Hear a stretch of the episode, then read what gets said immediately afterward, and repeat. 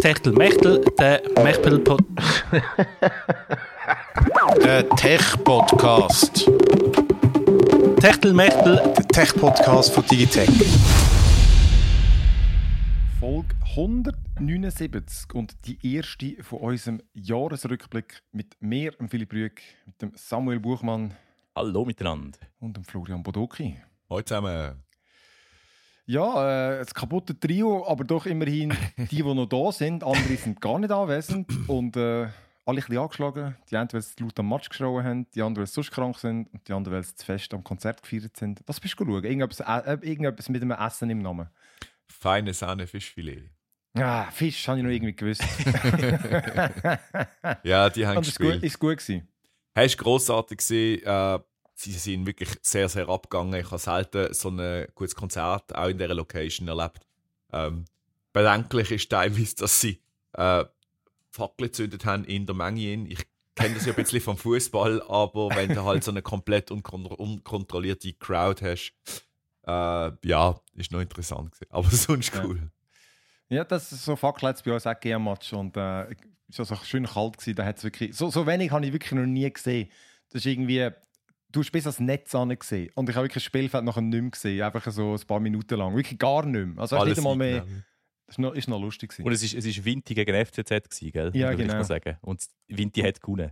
Genau, aber Ja, FCZ sind die, was äh. Zeug, Win- äh, FCZ sind die mit, äh, mit der Rauchsache vor dem Ja, Match. ja, okay.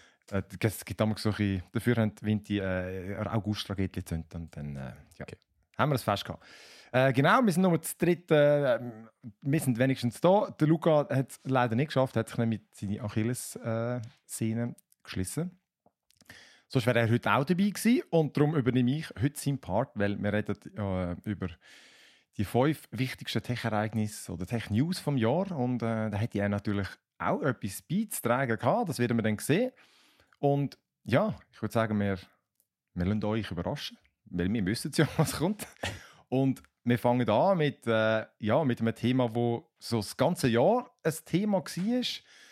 Äh, mal mehr, mal weniger. Und vor allem am Anfang angefangen hat und extrem vielversprechend, bedrohlich, wie auch immer tönt hat. Und es hat sich nicht ganz so entwickelt, aber äh, das, es ist auch immer noch am Laufen. Und äh, genau, von was reden wir, Samuel? Ja, von KI, von künstlicher Intelligenz, wie könnte es auch anders sein? Man hat das vielleicht wirklich ein bisschen vergessen, äh, dass es jetzt das Jahr erst so aufgekommen ist. Ich habe auch im Kopf gehabt, ah, das ist doch schon, schon ewig jetzt ein Thema.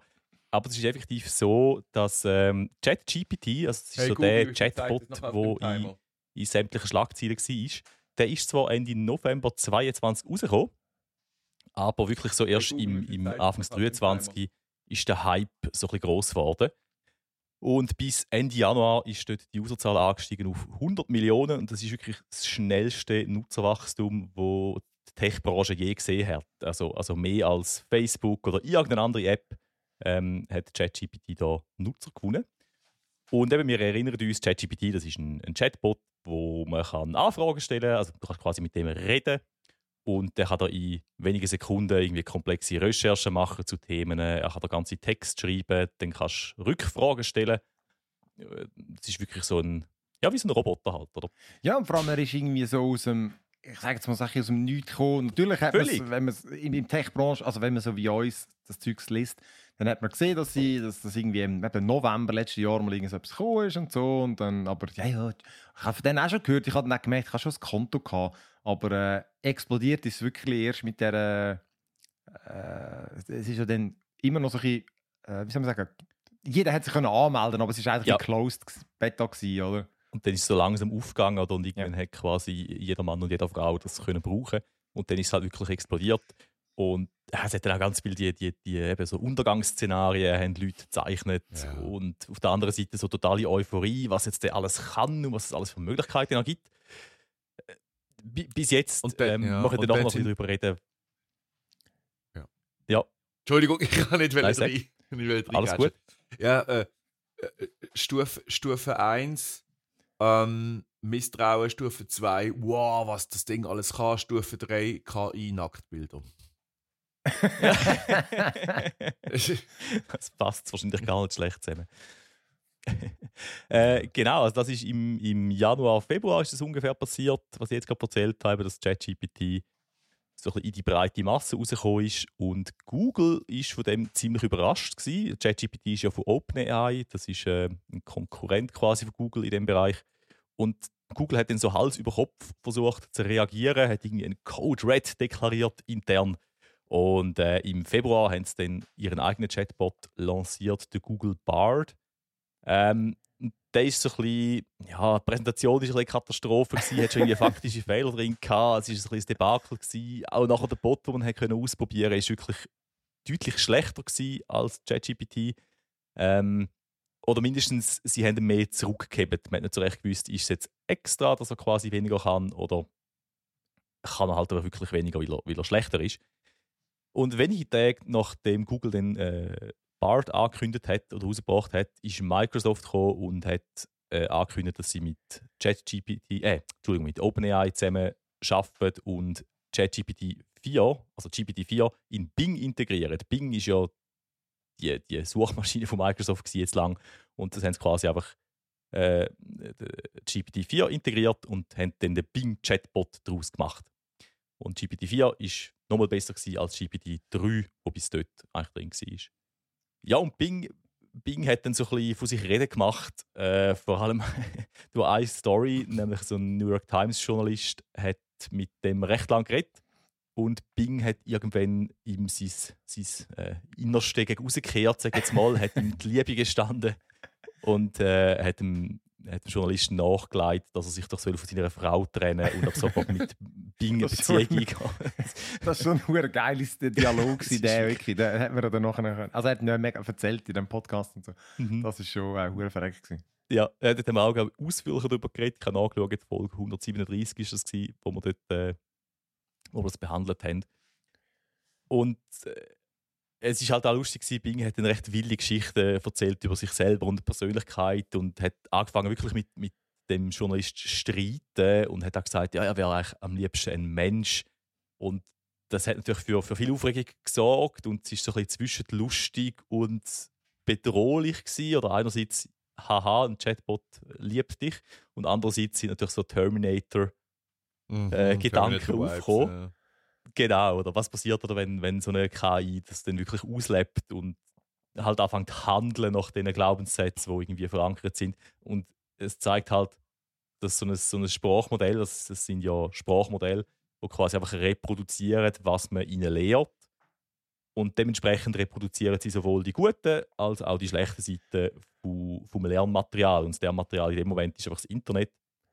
Und dort hat man eigentlich gemerkt, ja, das kommt einfach die, die Stories, die er erzählt hat, der Bing, und dass die, die KI quasi männlich will werden und so, das ist wahrscheinlich einfach aus, aus so Fanfiction-Sites gekommen, wo der halt auch angelernt worden ist. Das hat er alles verdaut quasi.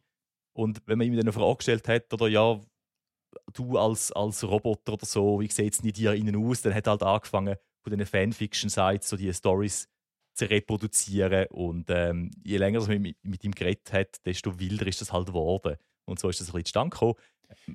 Sie haben dann auch irgendwann limitiert, also ein bisschen zurückgebunden, dass man nur noch eine gewisse Anzahl Anfragen kann stellen kann. Und ich glaube, je länger eben das mit dem redest, desto tiefer geht halt in so Rabbit Holes rein. Aber eben, das ist, ich glaube, es, es fängt eben auch bei dem an, dass man, man redet immer von KI oder AI und dass sie das ja überhaupt nicht sind. Also der Begriff wird ja auch völlig falsch verwendet, oder? Weil eben, die sind nicht intelligent, oder? Sondern ja. eben, wie, wie, wie sagen wir, Large Language Model. Genau. Das ist natürlich Definitionssache. Was definierst du als Intelligenz? Also, blöd gesagt, wir sind ja auch nur ein, ein Reproduktionsinstrument von Ideen und unseren, unseren Umgebungen und was auch immer. Und da kannst du doch schon sagen, ja, so eine, so eine künstliche Intelligenz macht eigentlich auch nichts anderes als wir. Ja, gut. Also, du kannst natürlich. das ist ein bisschen überspitzt gesagt. es ist ein bisschen überspitzt, weil du, du kannst natürlich auch, also, was, was so das Large Language Model halt nicht kann, ist dann, dass interpretieren und dann, also hat ja auch keinen Wertekatalog oder so, wo das nachher irgendwie einsortiert und für einen selber so, was, was, ist, was ist ihm wichtiger oder so, es hat keine, keine Prioritäten, es hat keine Werte. Und das ist ich ich glaube schon. Also das kannst du ja schon, also weißt, es, es reproduziert ja alles Werte und so weiter, wo, absolut, absolut, aber ja. die basieren ja dann auch auf, auf Sachen, wo, wo das quasi, also wenn, wenn du das ganze Internet verinnerlichst, oder, dann, dann nimmst du einfach die ganzen Werte und so weiter auf und wenn du jetzt irgendwie eine Frage bekommst, also du, wenn die KI eine Frage bekommt, dann beantwortet sie sie einfach so, wie es statistisch gesehen am wahrscheinlichsten ist, blöd gesagt, oder? Mhm. Und das reproduziert schon auch ganze Wertvorstellungen und, und kulturelle Sachen, die wir halt einfach in- ins Internet geschrieben haben, als Menschheit sozusagen. Aber was, du Ja. natürlich, was es nicht kann, da, da gebe ich dir recht, das kann halt wie nichts selber kreieren. Also es ist immer eine Reproduktion von bestehenden Sachen, aber du kannst jetzt nicht, ich weiß nicht, das kann jetzt nicht da meine, meine Tastatur anschauen und sagen, ähm, ja, mal, ich kann es mittlerweile, kann, kann sogar sagen, sie ist schwarz, aber es kann jetzt nicht sich ein Ja. Urteil bilden selber. Genau. Ähm, jetzt habe ich leider ganz schnell den Faden verloren, muss ich schnell wieder den Faden finden. Ähm, genau, also was natürlich den Leute gemacht haben mit diesen Bots, ist, sie haben es halt auch missbraucht, eben weil das alles reproduziert, äh, kann man damit natürlich auch Scams machen, man kann Spam, Missinformation verbreiten und so Sachen. Und das ist auch passiert. Also ich glaube, der, der Anteil von, äh, von so Spam-Content im Internet ist doch recht gestiegen durch das. Ähm, und Ja, mittlerweile gibt es, genau, S- Spam, ja, und, und auch so, äh, mit, es hat sich dann herausgestellt, und die haben, machen es, glaube ich, sogar schon länger, wirklich einfach, Content wird produziert und es ist offenbar sogar deklariert, dass es eigentlich äh, ein Bot Mhm. ist, oder das Zeug schreibt, Ah, ja. oder? Mhm. Und es ist einem einfach gar nicht aufgefallen. Ich glaube auch. Also, sie sind ja Ja. wirklich sehr, sehr gut, muss man sagen, dass man es oft nicht merkt. Und das Gleiche, in die gleiche Richtung geht ja auch. äh, Es hat ja nicht nur Text-to-Text-Generators gegeben, sondern auch Text-to-Image. Also, man kann irgendetwas schreiben und dann ähm, generiert das Programm ein Bild. Äh, da gibt es Midjourney zum Beispiel oder DAL-E, was auch von OpenAI ist. Mhm. Ich glaube, so die grössten zwei. Ähm, die lustige Story ist zum Beispiel der Swag Pope. Gewesen. Ich weiß nicht, ob ihr euch das noch erinnert. Mhm. Der Swag Pope ist, der ist überall durch die Medien gegangen, weil es, ist der Papst. Und dann aber in so Ah. einer, ah, was ist das? Halt so eine Bombe, nein, eine Bomberjacke, aber weißt so einen, so einen Coat halt, so einen. Ja, ja, genau, er hat auch so einen Pimp ausgesehen. Pimp, ja. Wenn du Pope. angeschaut hast, sind glaube ich irgendwie äh, die Hände sind, glaub, völlig falsch. Das hast du dann schon gesehen. Aber auf den ersten Blick ist das halt wirklich so ein bisschen aufgenommen worden. Und man hat gemeint, das ist echt. Äh, und das, das ist so ein bisschen symptomatisch für die neuen Herausforderungen, sage ich jetzt mal, wo all die KI-Sachen mit sich bringen, dass man halt muss lernen mit dem umgehen, wie man vorher hat müssen lernen mit Photoshop umzugehen oder anderen Tools. In dem, äh, in dem Zug hinein quasi haben dann auch recht viele Tech-Grössen sich äh, gemolden in einem Brief, unter, an, unter anderem der Steve Wozniak. Und die haben auch so ein bisschen eine Regulierung gefordert von KI, also dass da die Regierung soll aktiv werden Das passiert ja jetzt mittlerweile ein bisschen äh, Genau. in, der, in der EU. Da haben wir, glaube ich, heute Morgen gerade darüber geredet. Dort ist jetzt das Gesetz verabschiedet worden. Äh, Hast du das genauer angeschaut, Flo, oder erst? Ja, also ich Gneuer ist, ist ein großer Begriff. Ich, ich hab, es gibt ganz grob, es gibt ganz grob, will man das in drei Kategorien einteilen, äh, die Chatbots, so von wirklich so existenzieller Bedrohung bis actually nützlich. Ja. Und dementsprechend fest will man sie dann zurückbinden oder dementsprechend fest will man die Nutzung regulieren und halt oder auch das nur gewissen Instanzen erlaubt. So das und das ist risky, das erlauben wir jetzt vielleicht der, Strafbehör äh, Strafverfolgungsbehörde und so, aber halt nicht ein Average Joe. Aber ja, ich werde das auseinanderdröseln und dann noch etwas dazu schreiben. Mhm. Ja, da bin ich schon noch gespannt. Ich finde eben, das ist, das ist ein interessantes Thema, weil irgendwie habe ich das Gefühl, man muss es ein bisschen regulieren, äh, weil es ja doch ein sehr, sehr mächtiges Tool ist. Und Mhm. die Frage ist aber dann eben, wie teilst du es jetzt auf? Ich finde, das ist nicht so eine schlechte Idee, das irgendwie in Klassen aufzuteilen. So Risikoklassen sind das ja, glaube ich, quasi. Absolut. Und dann ist Also- natürlich die Frage, wie, wie setzt du das Gesetz durch? Oder? Also, Ja, also ich meine, und vor allem natürlich, also das ist halt auch, da bist du irgendwie darauf angewiesen, dass das halt global äh, funktioniert. Und Mhm. das wird es ja wahrscheinlich nicht, oder? Also selbst wenn die EU das jetzt, also will jetzt auch da gar niemandem irgendwie Rolle zuweisen, aber wenn du natürlich äh, Länder hast oder, oder, oder Regionen auf der Welt hast, die andere Wertvorstellungen haben oder ein anderes Regierungssystem und so weiter und so fort, das ist ja dann nicht, das ist ja im Cyberspace, oder? Das ist ja das Problem. Du Ja, kannst ja dann genau. nicht einfach sagen, äh, so und so, das darf man nicht. Wenn das irgendwie jetzt in Deutschland so bestimmt wird, dann ist das vielleicht irgendjemandem muss, was weiß ich. Japan. Ja, man kann sich ja nicht einmal auf Ja. gemeinsame Stecker einigen. Also wie soll denn das funktionieren? Ja, ja So nicht einmal Sachen im gut, Internet. Du meinst wahrscheinlich nicht einmal innerhalb, inner, innerhalb von Europa, gell? Also, Ja, eben. richtig, Klassisch. richtig. Ja, auf jeden Fall, das, das wird spannend, wie das jetzt weitergeht mit so Regulierungen und Gesetzen, ähm, ob die überhaupt nachkommen oder weil KI sich auch sehr, sehr schnell entwickelt und so die politischen Mühlen sind ja eher ein bisschen langsamer, sage ich mal. Ähm, was eine andere Angst ist, ist halt so, wie viele Jobs es die KI wegnimmt. Da ähm, gehen die Meinungen auch sehr stark auseinander. Oder gerade so, so administrative Sachen, sage ich mal, kann die ja sehr gut erledigen. Wenn ich jetzt irgendwie ah, aus einem Excel-Sheet eine Präsentation machen, ich glaube, das geht schon recht gut. Mindestens so ein erster Draft. Bis jetzt, muss ich sagen, habe ich noch nichts konkret wie mitbekommen, dass, dass jetzt wegen dem grossen Jobs Grund gegangen sind. Aber das ist wahrscheinlich auch eher so ein eine langfristige Sache, denke ich, oder? Mhm. Mittel- bis langfristig. Ja.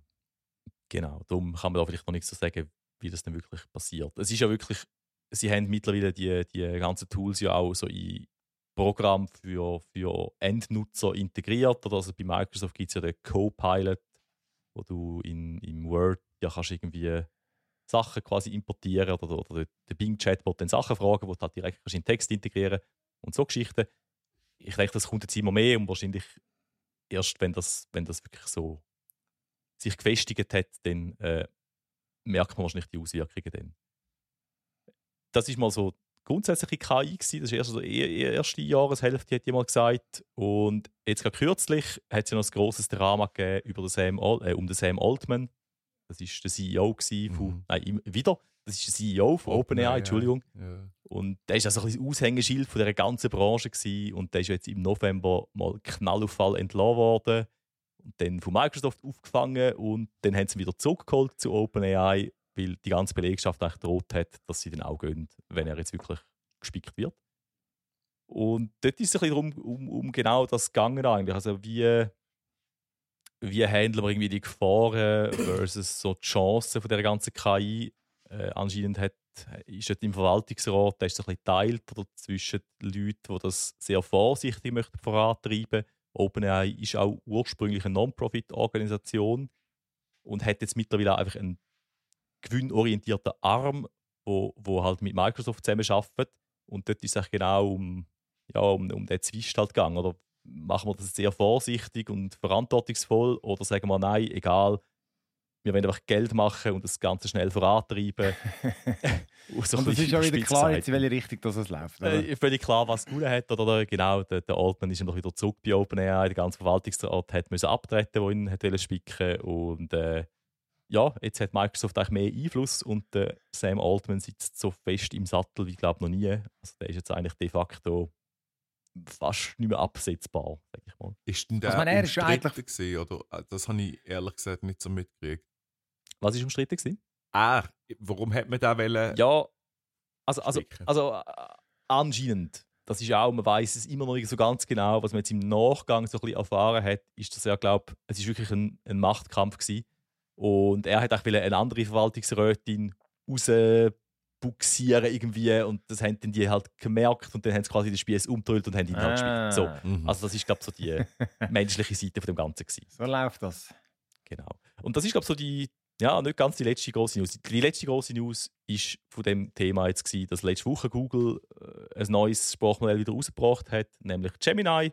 Und das soll besser sein, ein bisschen besser als GPT-4. Das heißt, Google hat jetzt so ein bisschen aufgeholt und treibt da die Entwicklung auch wieder weiter. Also ich glaube, das Rennen um die KI hat erst so angefangen und äh, ja, jetzt bin ich gespannt, wie das, wie das denn ist, wenn Google da die nächste Stufe zündet. Was ich jetzt so rückblickend eigentlich noch interessant finde, ähm, am Anfang habe ich das Gefühl, es ist uh, schnell gegangen. Also hast irgendwie, du hast irgendwie äh, im Januar, Februar hast von dem gehört, alle haben es benutzt, es war plötzlich überall, gewesen, das ChatGPT, alle haben es benutzt.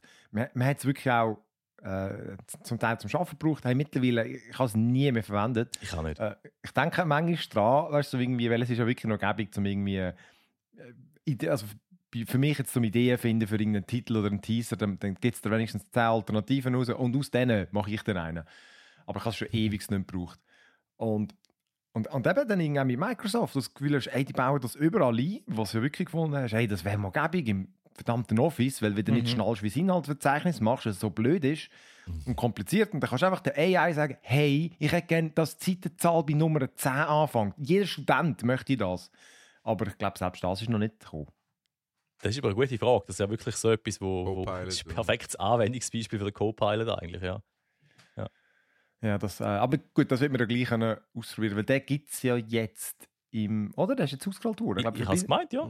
Oder ist für Business. Ist Ähm, Äh, überall. Ich bin jetzt unsicher. Stimmt. Stimmt, am Anfang haben sie ein paar Mal ausprobieren. Dort ist es noch, ist es in Europa gar noch nicht gewesen, und dann, oder Schweiz und so. Ja, gut.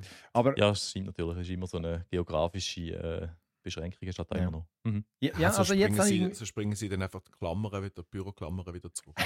den Clippy. Vermisse Ah, das ist Clippy. wirklich immer beim Windows installieren. Das allererste, was gemacht hast, ist die Optionen, den huren Clippy deaktivieren. gewesen. Und später Ah, Cortana, wo genau so useless war. Absolut. Ja, also eben Copilot verspreche ich mir ein bisschen, ein bisschen mehr. Äh, ja, eben, also es ist schlussendlich doch noch nicht so viel jetzt sichtbar für uns passiert, wie wir am Anfang dachten, aber ich glaube schon sehr viel. Und ja, genau, ähm, das passt eigentlich in unsere zweite äh, grosse, äh, so grosse Ereignis, wo das nämlich auch schon also einen grossen Einfluss gehabt wo nämlich grosse Diskussionen gesorgt hat und dann eben auch für einen Streik gesorgt hat, nämlich in Hollywood. Dort hat äh, ja, seit 1960 zum ersten Mal wieder so ein Doppelstreik stattgefunden, und zwar von den Autorengilden und von den Schauspielerinnen-Gilden. Aber das Thema erkläre ich jetzt halt nicht der Luca, darum äh, ist alles nur Halbwissen. der Luca ist schuld, er muss sich nicht verletzen. Luca, das ist wegen dir, kommt jetzt da nur Halbwahrheiten. Nein. Äh, genau, der, der Luca hat es auch schon, äh, wir haben darüber geredet, gehabt. der, der Streik ist mittlerweile fertig, man hat sich dort geeinigt, das hat aber äh, recht lang gedauert. Und zwar, es, es ist länger gegangen als, äh, das letzte Mal so richtig lang ist es 2007 gegangen. Dort sind es 100 Tage, haben sie dort gestreikt und nur die Autoren. Und eben jetzt dann beide und das leitet dann halt Hollywood so ziemlich lahm. Also hat lang lahm geleitet. Das hat, wie schon damals, hat das natürlich dann sofort zu äh, Verzögerungen geführt bei den Filmproduktionen. Also gerade so das berühmteste Beispiel ist der Dune 2 gewesen, wo ja schon fertig war, wo es dann einfach haben müssen verschieben, weil die Schauspieler und die Schauspielerinnen haben halt nicht Promotionen machen. So Interviews Stimmt, das haben sie auch verboten, genau. Jetzt sind Leute Ja. vom roten Teppich weg und so, glaube ich, oder? Genau. Ja. Ja. ich glaube, am Anfang hat es gerade angefangen, die sind irgendwo gerade in einer Premiere, dann halt einfach gerade aus, dem, aus, der, aus ihrem Kino wieder rausgelaufen. Und genau, es gibt in, in Hollywood drei so Gilden, so grosse, und eben, ich glaube, die Regisseure, die- haben sich aber, glaube so, so viel ich weiß, vorher schon geeinigt. Die tun die Verträge immer wieder aushandeln. Also es ist wirklich jetzt die Autoren und, und die Schauspielerinnen ist gegangen. Und ja, genau, wieso? Oder? Die verhandeln das und die Verhandlungen sind gescheitert. Wieso? Weil äh, jetzt mal bei der Writers Guild, oder?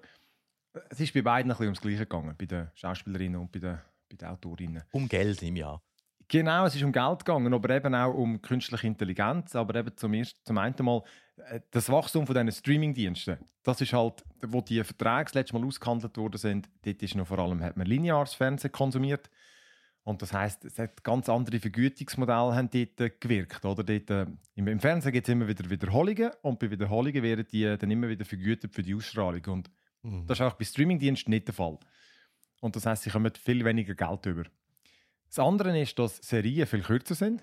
Ich bin gerade jetzt, ich versuche immer wieder mal Breaking Bad weiterzuschauen. Ich bin noch lange nicht weit. Es ist auch so lang. Eben, nehme ich etwa Das ist sehr lang, 25 aber das, das macht gar nichts. Das ist sehr gut. 25 Folgen an einer Stunde, geht eine Staffel. Und heute, dass es nur sechs Folgen sind, die irgendwie 25 Minuten gehen, ist nicht unüblich. Und das bedeutet halt einfach für die Autoren, dass sie weniger Geld bekommen. Die Studios erwidern dann natürlich, ja, aber es gibt ja viel mehr, äh, es gibt viel mehr Filme, viel mehr Serien und so zu machen. Aber eben die Gilde sagt halt, äh, längere Serien sind einfach sicherere Arbeitsbedingungen, sind bessere Arbeitsbedingungen. Und mittlerweile wird auch mit so richtig schlechten Tagessätzen geschafft, oder? Eben, weil das Mhm. Zeug kürzer ist. Und so kann man halt, äh, sind sie der Meinung, so wird man viel mehr ausbeutet. Schlechtere Und es ist nicht, Arbeitsverhältnisse. genau, und es ist nicht wiederkehrend. Ja. Ja, genau. Mhm. Eben viel schlechtere Arbeitsverhältnisse, oder? Und es hat also einen riesigen Kon Konkurrenzkampf ausgelöst. gelöst. Die, die kannibalisieren sich dann natürlich, die Autorinnen, weil einfach, du wirst dann unterbützt dran, weil du einfach unbedingt etwas musst können machen bei, bei CGI ist das ja auch extrem so, die, die Studios dort, dort wird ja, das hat der Luca glaube auch schon mal erzählt, dann heisst, dann gehst du einfach fragen, wer kann die Effekte machen und dann jeder bringt einfach das billigere Angebot, oder? Und äh, Ah, ja. einfach auf Kosten von der, von der Arbeiter. Und genau der andere große Punkt ist wirklich AI, also KI, gewesen, weil die haben natürlich auch Angst gehabt, dass das einfach eingesetzt wird, um Scripts zu schreiben und dass du einfach für so einfache, einfachere Sachen, weil eben ein komplexes Skript kann jetzt ein KI noch nicht schreiben, oder? Vor allem so Copyright-Sachen sind dann ein ganz anderes Thema. Aber eben selbst das und da haben sie natürlich, da wollen sie sich absichern, dass nicht einfach äh, die ganzen Studios einfach alles nur aus dem Computer holen. Und bei den Schauspielerinnen ist es ähnlich, es sind, sind nicht die genau gleichen Sachen wegen Streamingdienst. Auch die Arbeitsverhältnisse, die verdienen ja irgendwie im Schnitt, glaube ich, irgendwie 26.000 Stutz im Jahr. Oder einfach so Ja, mega absolut wenig. Also, lausig. Ja. Also, die können wirklich gar nicht. Ja. Vor allem, wenn man Top 1% oder wo, wo viel verdient und dann alle unten dran. Absolut. äh, Vor allem, wenn man, ja, vor allem, wenn man bedenkt, ich habe mir da immer so ein bisschen falsche Vorstellungen gemacht. USA ist ja nicht so billig tatsächlich. Nein, nein, zum, gar nicht. Zum, zum ja, Leben. ja. Also Ja. klar, irgendjemand in, in Bumstown, Idaho vielleicht schon eher, aber äh, sonst gar nicht. Ja. Ja, aber nicht so krass, oder? Also, mhm. Essen und so ist sicher günstiger als bei uns, aber äh, also beim, ja genau, also mit dem kommst du auch dort knapp über die Runde. Und genau, bei den Schauspielerinnen auch. Bei denen ist es bei KI natürlich darum gegangen, dass man nicht einfach sozusagen ihr Gesicht klaut. Das ist, und dort ist wirklich darum gang- gegangen, die haben einfach, die Studios hätten am liebsten gehabt, dass sie dir einfach mal einen, einen, irgendeine Summe zahlen und dafür können sie nachher dein digitale Abbild einfach verwenden. Und dann ist es so, danke, du kannst jetzt gehen, ich habe jetzt dich da im Kasten drin und äh, kann dich da für immer verwenden. Und Die zahle dir einfach verkauft, de facto. Genau. Du kannst dir da noch irgendwie im Subway ein Sandwich kaufen und das ist dann aber gewesen. Ja, und äh, eben die direkten Folgen von diesen Strikes, eben neben diesen äh, Filmen natürlich, was wir mir jetzt gerade gemerkt haben, oder die Leute, finde ich, die Late-Night-Shows, die sind dann gerade sofort fertig Ja. gewesen, Ja, weil die kommen ja. ja. jeden Abend und die sind dann am gleichen, am nächsten Tag ist dann einfach gerade mal Stopp gewesen. Aber eben auch Sachen, Dune, Spider-Man, Stranger Things, alles äh, gestoppt. Dann im äh, September haben sich die Autorinnen und Autoren haben sich geeinigt. Der neue Vertrag der gilt aber nur bis 2026, dann fängt das Spiel wieder von vorne an. Aber sie haben, äh, ja, also sie werden es als Erfolg. Sie kommen eine Lohnerhöhung über, bessere Regelung eben von, von KI und also Zuschüsse für die Alters- und Krankenversorgung. Und das Gleiche auch bei den Schauspielerinnen. Die haben dann im November sich geeinigt. Der Deal wird so als 1 Milliarde US-Dollar wert sein. Und genau die gleichen Sachen. Und bei der KI, das ist eigentlich das Interessante, das dürfen wir jetzt, haben sie sich das können einigen, dass das wirklich nur mit Einwilligung dürfen verwenden Und da muss wirklich, glaube ich, die Gilde, äh, also wie der genaue Ablauf ist, weiß man, glaube ich, nicht. Aber die müssen dann das sozusagen immer ausdiskutieren, wie sie das dürfen verwenden Mhm. und genau, ich denke, das ist sicher ein Erfolg. Wiederum für die Studios, die haben so bei der Gewinnbeteiligung äh, haben sie sich auch können durchsetzen. Dort hat die Gewerkschaft ursprünglich 2% Gewinnbeteiligung wollen, dann 1% und jetzt schlussendlich hat man sich einfach einen Fixbetrag geeinigt. Ja, ja. Das ist eigentlich Ja, auch wieder krass, oder? ja. Das, Also ich glaube, generell sind die Lohnerhöhungen, also jede Lohnerhöhung ist gut, ist klar und gleicht irgendwie etwas aus, aber ich glaube, wenn man es dann mal so mit der Inflation noch ein bisschen abgleicht, dann äh, mh, ist es gar nicht mal so gut, wenn es mir recht ist. Ich glaube auch nicht. Also, äh, eben, das ist, ich kann einfach, die sind einfach zu mächtig, die Studios. Und selbst wenn, die haben jetzt doch irgendwie über 100 Tage, also ich meine, es hat im, ich kann es mir sagen, da jetzt habe ich es gar nicht drin, aber ich glaube im Ju, im Ap- nein, im April oder so, ich weiß es gar nicht mehr, aber sie sind wirklich auch lange am Streiken gewesen und eben beide, oder? Und, aber die können das einfach, die, die meisten Studios, die können das einfach ausstehen und äh, bei den Schauspielerinnen dort schon. Meine, Die haben natürlich alle dürfen chöppeln und so, Mhm. weil so groß ist das Budget dort nicht, wo die äh, über die Zeit bringt, oder? Und, äh, und eben der ganze Streik, sagt man, hat 7 Milliarden US-Dollar gekostet. Aber ich habe auch das Gefühl, dass äh, Aber Also wen hat es 7 Milliarden gekostet? Branche, sagt man. Die Aber Branche. Das, aber das wird dann wiederum, schätze ich jetzt mal, die Studios sein, oder? Okay. Ich frage mich nicht mehr, weißt du, das sind immer so Angaben, ja, also Ja. Haben, haben jetzt Konsumentinnen und Konsumenten quasi 7 Milliarden weniger zahlt für, für was auch immer, Kinotickets, Streaming-Abos und so weiter? Oder, also weißt du, wer hat das verloren? Also, so wenn ich es verstanden habe, ist das einfach der Verlust von diesen, äh, von diesen äh, Serien und Filmen, die dann rausgekommen wären und den Umsatz generiert hätten. Ja, okay. Ja, Das aber mal, dann ist es wirklich so, dass wir eigentlich weniger gezahlt haben für Inhalt am Ende des Tages. Ja, genau, bei der Serie, bei der, bei der Serie Streaming sozusagen nicht, weil du dort einfach das Abo hast, oder? Hey, wenn es aber weiterläuft, dann eh nicht. Ja. Ich denke, zuerst soll ja Kinokasse, dort ist klar, Ja. oder wenn kein neuer Film kommt, dann, ja, dann gehst du auch nicht schauen. Mhm. Ja. Das echt beim Streaming, das machen sie echt fast für sie. Ja, das haben sie auch vielleicht gesagt. sparen. Sie haben natürlich auch gesagt, dass, dass sie äh, eigentlich sparen in dem Moment, oder? Weil sie keine neue Produktion haben. Das stimmt aber nur begrenzt natürlich, weil, weil logisch, das ist halt ja verzögert. Wenn, das haben wir ja gesehen, also es hat ja immer noch Serien gehabt, wo die Streichs angefangen haben, weil die sind ja schon lange Ja, ja. abgedreht und produziert. Und jetzt in einem halben Jahr, oder, also wenn es weitergegangen wäre, oder, dann merkst du doch irgendwann schon, denn wenn jetzt auf Netflix, blöd gesagt, halt keine neue Serie mehr kommen, ja, dann könntest du dein Abo wahrscheinlich eh haben. Ja, ja, Ja. absolut. Ja, ich, ich finde es irgendwie krass. Es ist schön, haben sie, haben sie äh, sozusagen einen Erfolg können verzeichnen aber irgendwie, äh, da, da merkst du immer, das sind einfach, die, werden, Gefühl, die werden immer am kürzeren Hebel sein und es wird, die werden dem immer hinten noch rennen und in drei Jahren wird es einfach noch härter verhandelt, weil dann vermutlich das ganze KI-Zeug noch viel besser ist und, und sie können es noch viel besser einsetzen und dann wird der Druck einfach steigen und ich bin gespannt, wie es äh, ja, 2026 wird rauskommen. Ja. Es, es ist das Grundproblem, dass einfach zu viele Leute möchten in dieser Branche arbeiten, oder? Also, das ist halt so. Ja, jetzt wird, halt auch, jetzt wird halt auch ein gewisser Lifestyle vermittelt, oder? Wo dann nur auf die wenigsten zutrifft. Oder nur, die- nur die wenigsten dann auch wirklich so erfahren, aber ja, ja, klar. Genau, aber das ist sicher eines der grössten Ereignisse in der weiteren Tech-Bubble.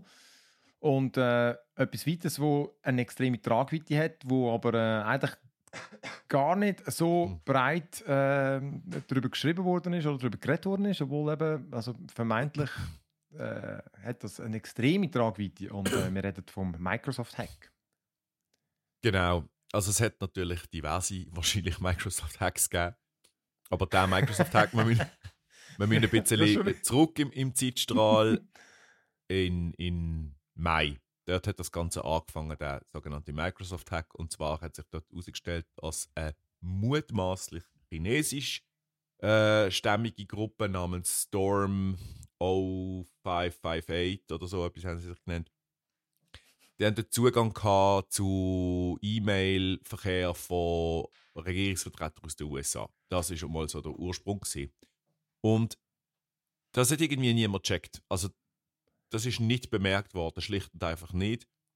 Und es hat dann sich später herausgestellt, dass die ähm, Regierungsvertreter bzw. Die, die, die Infrastruktur, wo, die, wo der Mail, also der Exchange-Server gehostet wird, da ist einfach nicht. Dort hat es einfach keine, keine, ähm, keine richtige Audit-Möglichkeit gehabt, kein, kein richtiges äh, Log-File, wo irgendwie die, äh, die Bewegungen protokolliert. Ähm, das wiederum hat dann nachher dazu geführt, da komme ich dann später nochmal dazu, dass Microsoft eben ihre Service-Packages ein bisschen angepasst hat. Der Casus Knacktus ist aber nachher gesehen, ähm, man hat dann gesagt, ja, halb so schlimm, es ist äh, kein Sabotageversuch gesehen, nur äh, Versuch von mutmaßlich dem chinesischen Staat äh, Informationen zu kriegen und so weiter und so fort. Zu einem problematischen. So Sachen sind schon so Standard. Also, das Das ist so- das ist wirklich so- dass das der ist- chinesische das Staat hat Tatsächlich so. einen Abgramm, aber es ist halt Daily Business. Absolut. Also, das hat wirklich ein bisschen so tönt. Ähm, ähm, und dort ist nachher aber der, dort hat sich nachher herausgestellt, dass die Tragweite viel, viel, viel, viel, viel größer ist, als man meint. Nämlich, wie sich die Hackergruppe Zugang hat können schaffen. Nämlich, sie haben, sie sind in Besitz gekommen von einem Master Key, von einem sogenannten Master Key. Ich glaube, das muss ich technisch kurz erklären. Ähm, wenn du dich einmal einloggst, Mehrfach-Authentifizierung, dann hast du in der Regel irgendein keiner Token, wo du dich einloggst damit und das muss nachher von so einem Master Key verifiziert werden, der Token.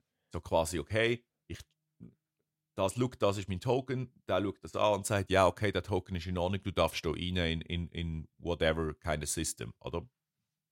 Also da, da, mit dem meinst du so eine App oder SMS-Verifizierung oder irgend so etwas, oder? Irgend, genau. Also, also auch ein größeres System. Also Firmensystem, äh, Benutzerverwaltungen, Okay. i- alles, einfach grundsätzlich, grundsätzlich genau. Mhm. Ähm, jetzt hat sich herausgestellt, dass die Hackertruppe sich so der, der Master Key erbietet hat von, ähm, von Azure äh, oder Azure oder wie auch immer man es will, Active Directory. Das ist es eigentlich das, das ist eigentlich das, ähm, jetzt habe ich gerade einen Hänger, Entschuldigung. das ist eigentlich äh, die Infrastruktur von der, von der Benutzerverwaltung von Microsoft. Also das sind Millionen von Firmen weltweit, die das Active Directory ver äh, verwenden für ihre internen Firmensysteme, ihre Benutzerverwaltung. Und dort werden die Rollen ähm, definiert, wo jeder User hat und die Rechte, wo jeder User hat, in welche Bereiche er zugreifen darf, dort editieren, schauen, lesen etc. Genau, und das ist eine Basis von, also das Azure oder wie auch immer das heißt, das ist wie Mhm. die, die Amazon-Server und die Google-Server, das wird ja, das sind ja die drei grossen, wo eigentlich praktisch alles auf der Welt, alles im Internet, äh, eben, von Firmen und so läuft eigentlich alles über diese Systeme, oder? Meistens Genau. eines von diesen drei, oder? Genau. Dort haben sie eben den Master Key erbü äh, äh, ähm, erbietet. Der, der Master Key wird verwendet für die Validierung von der, von der, vom Token, wo du vorweisen musst, zum, zum dort Zugriff haben auf die Services, oder? Und man muss sich das vorstellen wie quasi wie, wie ein Passbüro, oder? Du hast, wenn du in ein bestimmtes Land reist, musst du zum Beispiel vielleicht ein Visum haben. Dann musst du auf die entsprechende, die entsprechende Botschaft und sagen, hey, ich will ein Visum haben, die, gibt, die Person dort gibt dir das Visum und dann musst du das an der Grenze dann vorzeigen, oder? Und, der Ma und das ist dann der Token, der Stempel, wo du in die Pass hast, ist quasi der Token und die, ähm, die Stelle, die Botschaft, das ist eigentlich der Master Key. Und wenn du die jetzt quasi bestichst, dann hast du die kompromitti- kompromittiert, oder? Das heißt quasi, die chinesische Gruppe haben sich selber die Visa können ausstellen. Das heißt, sie haben selber können ihre Tokens verifizieren. Theoretisch wäre es denen also möglich gewesen, in jedes Verzeichnis reinzukommen, das auf Active Directory basiert. Von jeder Firma auf der Welt. Ja, krass.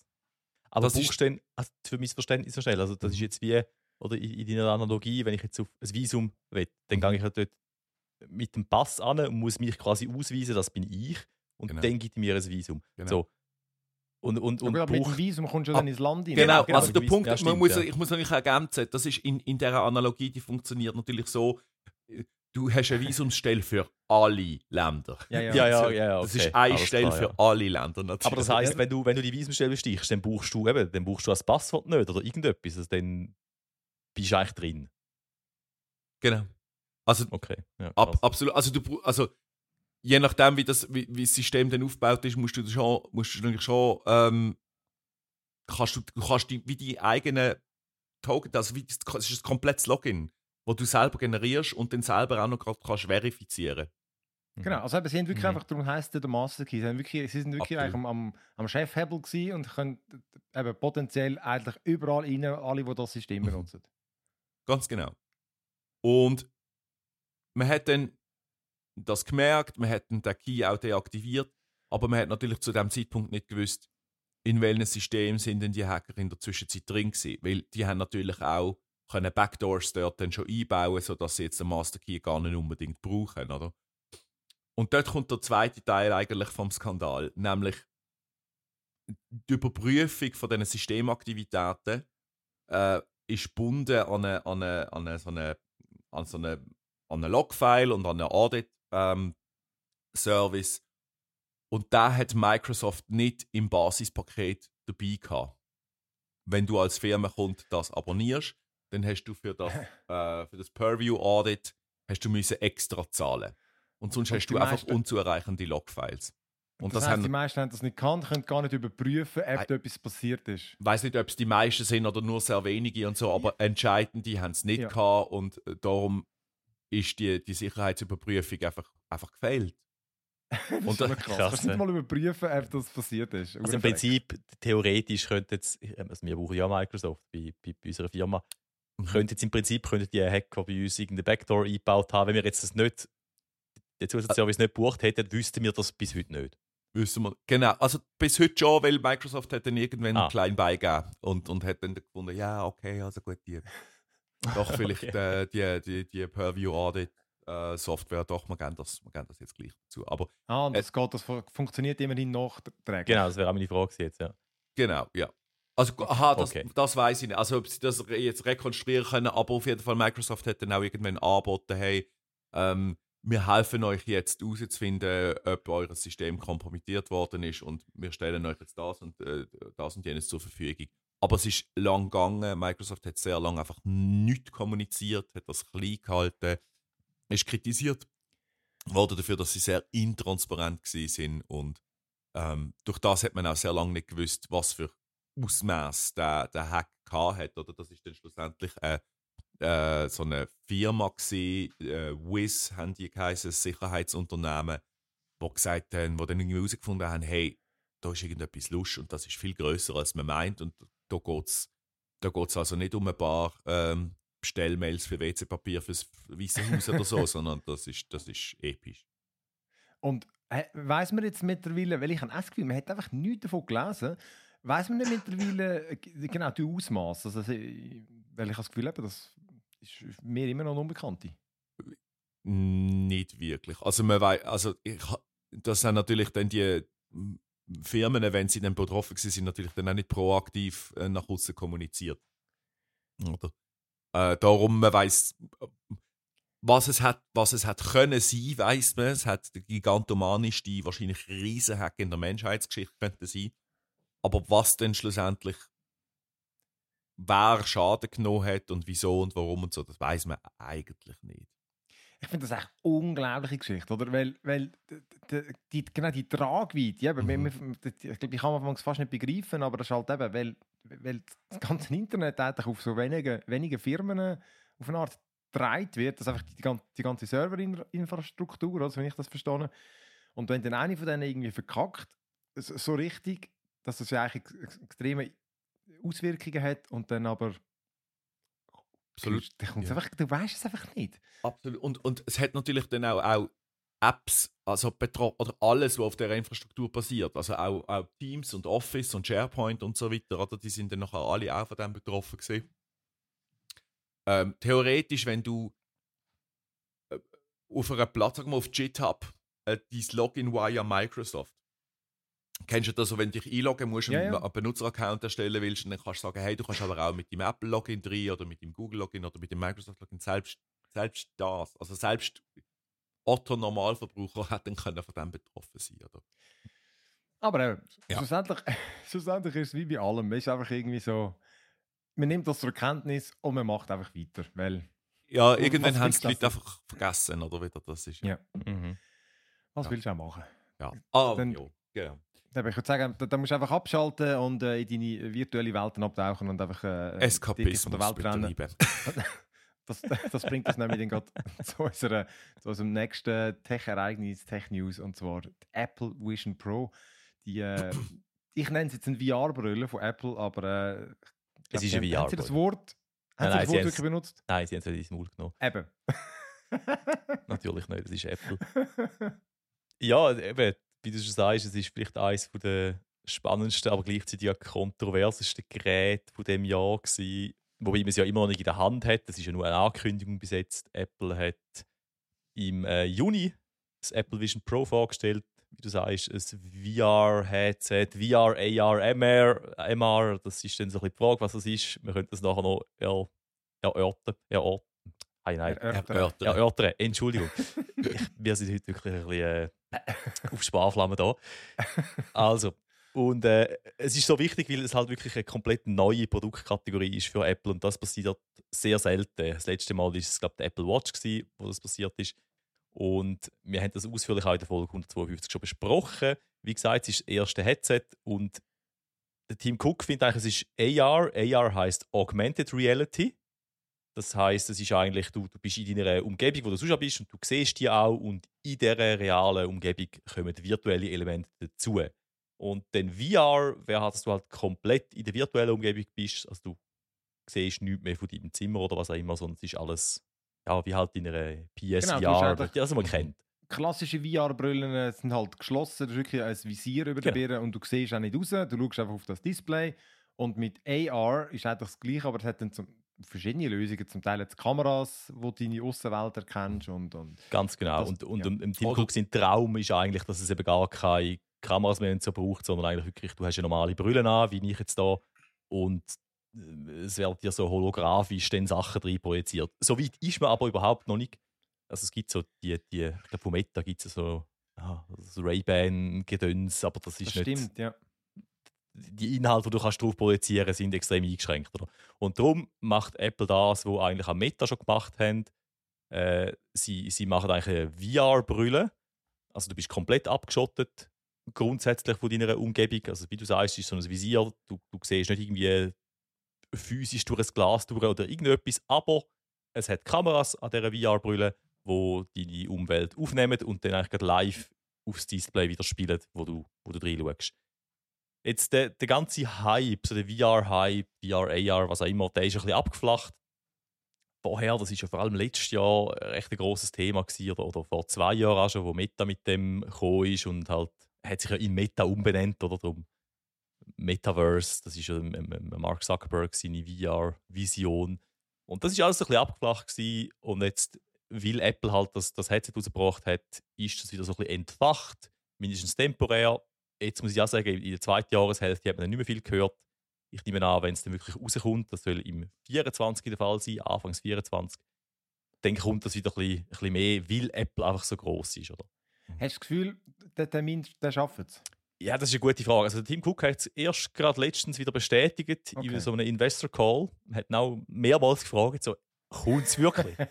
aber, aber ganz sicher. Aber wirklich. Ja, gut, ja. und, er hat, glaube ich, wieder darüber gesagt, doch, doch, es ist Ja, auf, okay. auf Kurs, was auch immer das heisst.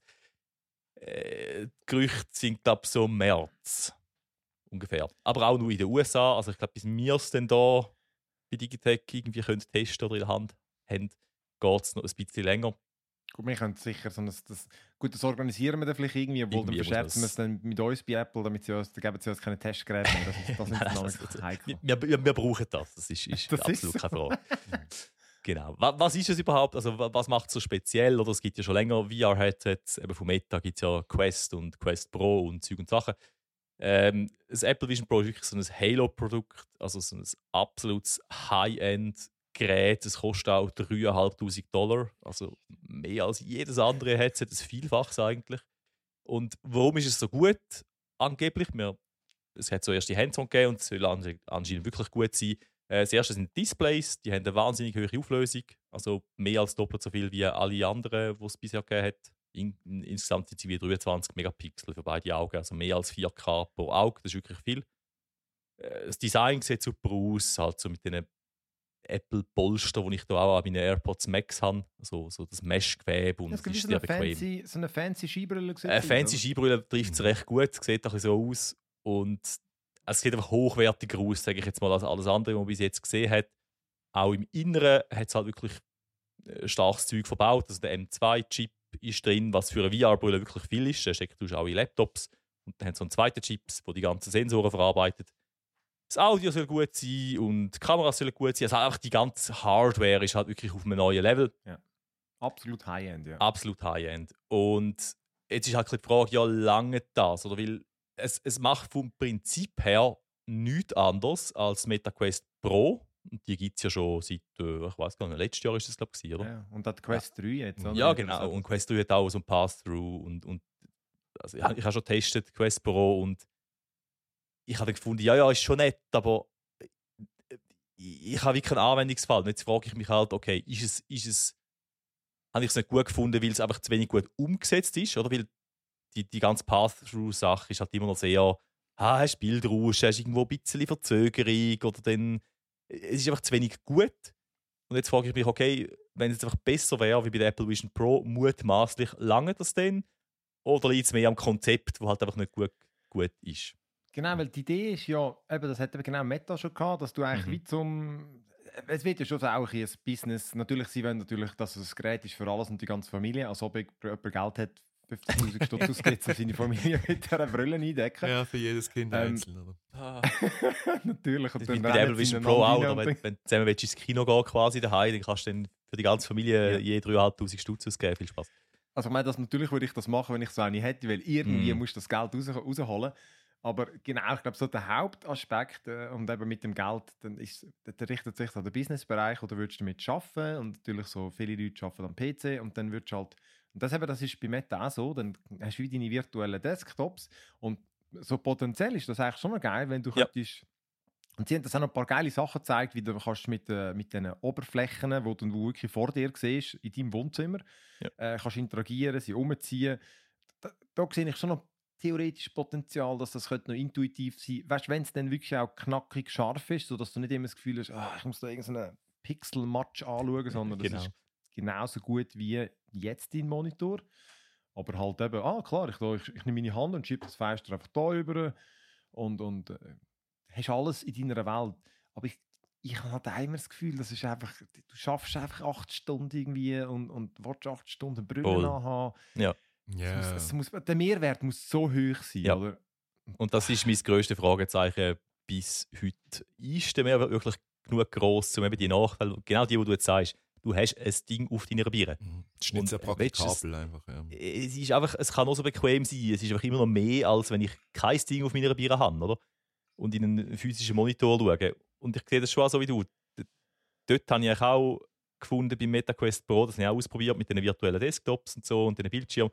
Das ist von der Idee her wirklich noch cool. Vor allem, wenn du jetzt in einem äh, unterwegs bist, vor allem, dort sehe ich einen grossen Anwendungsbereich. Oder wenn ich jetzt ins Büro laufe und es ist vielleicht, ich, ich habe keine große Infrastruktur dort, dann könnte ich so ein Headset aufsetzen und habe halt meine, meine ich kann es mit meinem Computer verbinden, mit dem Laptop und dann habe ich einen riesen Bildschirm und kann darauf arbeiten. Das fände ich schon noch cool. Beim MetaQuest Pro ist genau das Problem, gewesen, wo du sagst, du hast halt dann so einen Pixel-Notch, es flimmert irgendwie ein bisschen. Ja, Ja, es ist einfach nach einer Stunde hast Kopfweh, wirklich. Und ich hoffe jetzt, das ist da besser. Und gleich, ähm, ich, ich, glaube, es wird wie so eine Nischenanwendung sein. Der, ähm, was ich sehr lustig gefunden habe, ich habe dann nachher so ein völlig random YouTube-Video gefunden von irgendeinem, wo so ein Steve Jobs-Clip ausgegraben hat und Steve Jobs hat mal irgendwie gesagt, vor hey, 20 Jahren oder was, ähm, Kopfhörer sind so toll, weil das ist etwas, wo, wo, wo quasi den gleich, fast den gleich guten Sound bringt wie irgendeine riesige Stereoanlage daheim und ich kann es aber anziehen und kann damit rumlaufen und unterwegs und es ist klein. Und das gäbe es für Video nicht. Es gäbe keine Kopfhörer für Video. Und das Vision Pro ist eigentlich genau das, es sind Kopfhörer für Video. Und dort sehe ich auch die Anwendung. Also wenn du jetzt im, im Flugzeug einen, einen Film willst schauen und halt nicht auf dem äh, Drecksdisplay da vor dir auf dem Sitz, äh, dann, dann ziehst du halt das Vision Pro an und hast irgendwie, bist im Kino oder wenn ich im... Das ist, ein, das ist jetzt der einzige No-Brainer, finde ich jetzt auch. Finde ich ein super No-Brainer. Ja. Oder Ja, wenn ich, genau. ja, es hat schon noch mehr. Also ich, Nein, ja, nein, nein, Ja. aber der ist sowieso, den finde ich jetzt auch, den glaube ich auch, wenn das, der, der, du wirklich keine die VR-Beschwerden hast und das Ja. Bild ist klar, dann ist es wie so, absolut schaue ich in einem Flugzeug auf dem Teil statt auf dem kleinen Kack-Display, Ja. oder? Aber ey, das ist Aber auch wirklich... dann hast ich- du ja noch ein Tablet. Hm, Naja. ja, aber gleich, das ist dann schon mehr. Also weißt du, hast dann halt bis so das Ja. Kino-Feeling. Ich glaube, das ist schon etwas anderes. das auf im Meta, Fall- das ist ja, schon musst geil. du mal, musst du mal schauen auf so eine, auf so einer Ja. VR-Brille. Ist halt, das ist tatsächlich witzig. Du bist in Ja. einem Kinosaal und das, das flasht eindeutig mehr. Aber Mega. Ich, ich, ich, bin, ich bin ehrlich gesagt auch ziemlich überzeugt, das wird so ein, ähm, genau so ein, ein Nischenprodukt, wird absolut für so VR-Fans wird es natürlich das Beste sein und du wirst all deine VR-Erlebnisse in bestmöglicher Fidelity und so können geniessen aber sozusagen ähm, mit der Marktdurchbrechung, das wird das noch nicht können. Aber äh, im besten Fall erhoffe ich mir, dass das wie so ein einen Trend auslöst. Und dann sind wir aber dann in zehn Jahren dort. Ich, ich denke mit auch. deiner Brille. Meine, immerhin, du hast wie gesagt, die Ray-Ban von Meta, die gibt es schon. Also wirklich eine Sonnenbrille, die den Inhalt darstellt. Und in zehn Jahren sind wir dann technisch dort, dass die das einfach oder wen auch immer. Aber der geht noch, äh, der geht noch zehn Jahre. Ja, also äh, ich- ist halt die Frage. Oder? Im Moment ist einfach noch, der Preis ist natürlich völlig äh, abstrus. Also das kannst du als Privatanwender, also kannst du schon leisten, aber musst es wirklich wählen. Oder 3'500 Franken, da kannst du irgendwie ein, Mhm. ein, ein teures MacBook Pro und noch einen Bildschirm dazu und Zeug und Sachen kaufen und kannst dann einen super Arbeitsplatz einrichten. Andererseits, ich, ich denke halt gerade zum mobilen Bereich. Also wenn ich jetzt ans Schaffen denke, und ich überlege mir dann, okay, statt dass ich jetzt ein Laptop mitnehme, lege ich vielleicht einfach die Brille an und mehr muss ich wieder mitnehmen und dann habe ich aber grosse Displays, kann dort irgendwie Videos schneiden, Zeug und Sachen machen. Das, das schon, heißt schon noch bestechend, finde ich. Und es ist ja lustig, ähm, also lustig. Also speziell ist noch beim Vision Pro im äh, Vergleich zu allen anderen VR-Headsets oder AR-Headsets, whatever. Äh, sie haben ja keinen Controller. Also du musst nicht irgendwie mit, mit, mit, dem, mit den Geräten in der Hand da manövrieren, sondern du machst alles über Gesten. Da bin ich dann gespannt, wie gut das funktioniert. Was anscheinend extrem gut soll funktionieren, ist das Eye-Tracking. Das halt, gibt es ja bei der PSVR 2 auch. Mhm. Dass wenn du die Sachen anschaust, dass halt du einfach kannst auswählen mit, mit ähm, wenn du Daumen und Zeigefinger so zusammenführst, wie ein Klick. Und ich glaube, wenn das richtig gut funktioniert, ist das schon noch so ein Alleinstellungsmerkmal, dass du halt keinen Controller brauchst. Du brauchst nur die Brille und den Akku extern, das muss man allerdings sagen. Akku ist nicht in der Brille, sondern extern mit einem Kabel, damit die Brille nicht so schwer wird. Aber das finde ich schon noch so eine bestechende Idee. Aber eben, ich bin auch so Ich ein. Für mich ist das eben auch die Voraussetzung, dass, weil dann ist es dann hat die Vision von wegen, ich könnte, weißt du, wirklich so ohne groß überlegen mit der Umgebung interagieren, oder? Mhm. Weißt du, dass du genau im Schnittprogramm, ich muss, ich muss nicht überlegen, ich kann einfach wirklich mit der Hand, nehme ich einen Clip und eine Timeline. Natürliche Geste wäre, du mit zwei Fingern ziehst ihn auseinander, Ja, genau. nimmst einen Effekt, tust ihn dort rein und so, oder? Und dann wärst du auch schnell. Dann bist du auch schneller als mit so einem Kack-Trackpad oder einer Maus, wo Absolut, du irgendwie den ja. Effekt musst suchen Ja. Aber dass das wird so gut funktionieren, kann ich mir einfach fast nicht vorstellen. Respektive, dann funktioniert es in diesem Programm, in diesem Programm funktioniert es vermutlich nicht und so. Ähm, aber klar, wenn sie das irgendwie anbringen auf die wichtigsten Sachen, dann, äh, dann könnte es schon noch geil werden. Ich glaube, das ist auch die grösste die Hürde, die jetzt im Moment auch noch besteht, weil halt einfach noch kein Ökosystem hast. Und Ja. du, du fängst bei Null an, oder? Das ist jetzt auch ein neues Operating System, ein neues OS. Ähm, und dort fangen jetzt schon, die, die, die Entwickler sind jetzt, glaube ich, da am Apps entwickeln. Das ist ein bisschen ähnlich wie wo, ich weiß nicht, das iPad zum Beispiel rausgekommen ist, ganz am Anfang, oder die Watch, hat es einfach noch nichts gegeben. Aber ich sage mal, wenn es jemand schafft, um so ein Ökosystem auf Beine zu stellen mit der Zeit, dann ist es Apple, einfach weil sie genug Kohle haben zum Mhm, Verbrennen, ja, sage ich mal, oder? Zum, zum einfach das zehn Jahre lang jetzt zu pushen. Und vielleicht aus- in zehn Jahren ist es dann gut.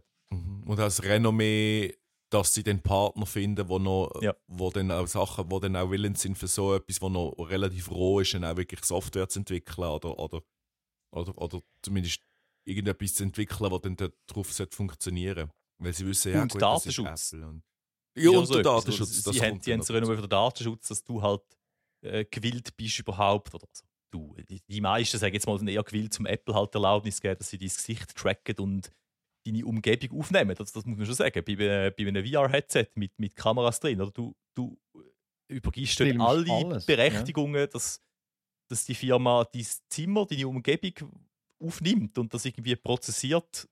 Also das Mhm. ist schon noch datenschutztechnisch ein Albtraum. Ja, Ich ja, glaub- hast irgendwo eine Kreditkarte rumliegen Hey. und alles wird Alles. gefilmt. Ja, ja. Alles. Ja, das, oh, da darf man gar nicht dran denken. Hey, wir werden es sehen, genau, wenn es dann voraussichtlich in den nächsten paar Monaten vorgestellt wird. Und äh, ich denke schon, wir werden sicher können irgendwie eins organisieren. Das schicken wir dann jemanden in die USA. Voll.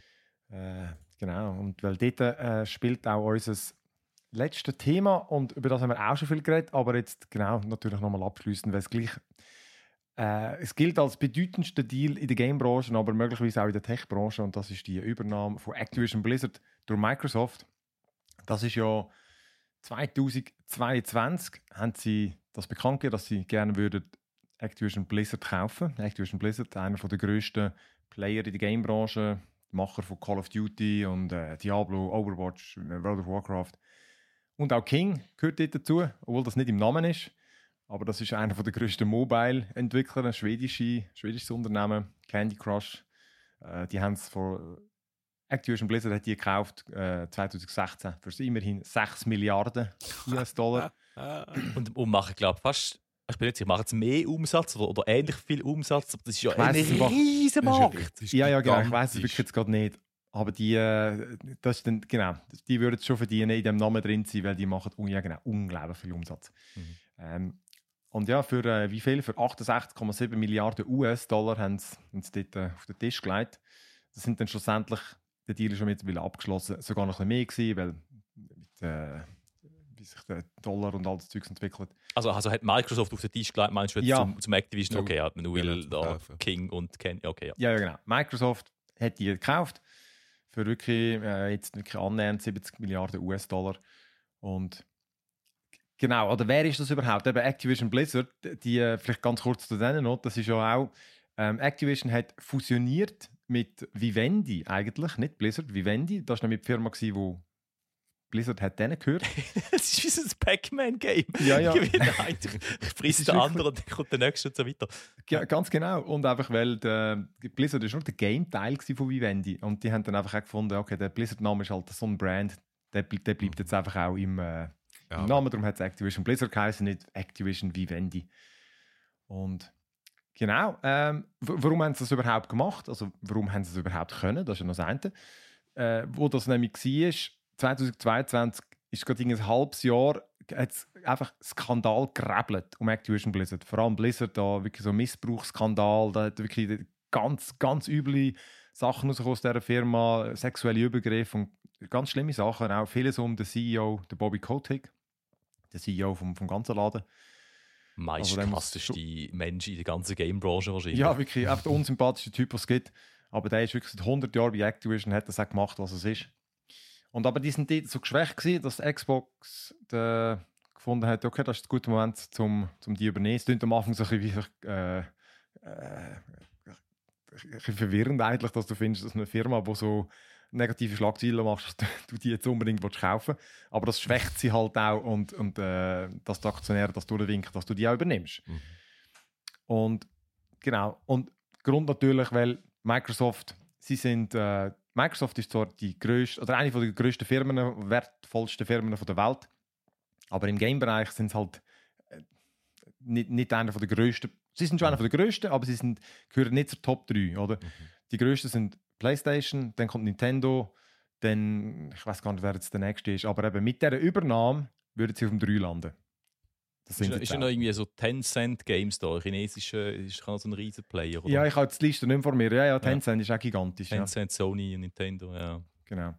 Und, äh, aber genau, sie haben dann auch gesagt, sie werden jetzt Nummer 3 und jetzt sagen sie auch als Nummer 3 nach dieser Übernahme. Und eben, es hilft ihnen natürlich einfach, ihr Xbox-Portfolio zu stärken, wo ja viele immer finden, dass PlayStation hat die besseren Exklusiven und das schlussendlich kaufst du halt die Konsole, die die besseren exklusiven Games hat. Weil es mehr von den Games gibt halt überall. Und ja, es, es ist so ein Rechts, äh, es ist so ein Wirtschaftsthriller auf eine Art gewesen, oder respektive man hat sich natürlich schon ein bisschen darauf eingestellt, dass es nicht ganz einfach wird. Ich glaube, gerade in den USA schaut man mittlerweile ein bisschen strenger drauf. Vor ein paar Jahren hat man einfach irgendwie alles durchgewunken und äh, vieles bereut man jetzt. Und es hat dann aber auch schon die ersten, die gesagt haben, ah, das sieht shady aus. Das ist die äh, britische Regulierungsbehörde gewesen, CMA, wo dann im Juli äh, eine Untersuchung eingeleitet haben und einfach gesagt, das ist marktschädigend, oder? Die machen, äh, das schädigt den Konkur den Konkurrenzkampf. Dann einer der, der, der lautsten Stimmen ist, der, ist PlayStation gewesen, also vor allem der Jim Ryan, der, der CEO. Der hat im September dann einmal gesagt, äh, er wehrt sich gegen den Deal. Er sagt, das ist eben auch konkurrenzschädigend und hat dann vor allem das Argument von Call of Duty reingebracht. Und das hat sich dann wirklich sollen zum zentralen Element eigentlich äh, rausschälen von der ganzen, von ganzen, äh, von dem ganzen Deal. Im Dezember hat dann auch noch FTC geklagt, das ist die Regulierungsbehörde in den USA. Und äh, sie haben auch gesagt, die, äh, die Übernahme, die tut die äh, performante Game-Branche würde sie schädigen und äh, auch die Abo-Service äh, würde sie eigentlich die Konkurrenz, äh, den Konkurrenzkampf extrem schädigen. Totale Innovationsbremse dann schlussendlich auch, oder? Ja, genau. Weil einfach, ja, eben, das ist einmal, statt dass du irgendwie, eben, statt dass du das nächste Call of Duty entwickelst, entwickelst kaufst du halt einfach, oder? Mhm. Das, Mhm. das, also, also ganz, ganz klar, oder? Da hättest du zwei gute Games und dann ist einfach eins, wo Wobei das ja von, von Sony äh, bisschen, ist das natürlich ein bisschen heuchlerisch, weil sie ja eher riesig sind und sie können einfach selber ein Call of Duty entwickeln. Ich glaube, das ist genau ein Argument, gewesen, oder?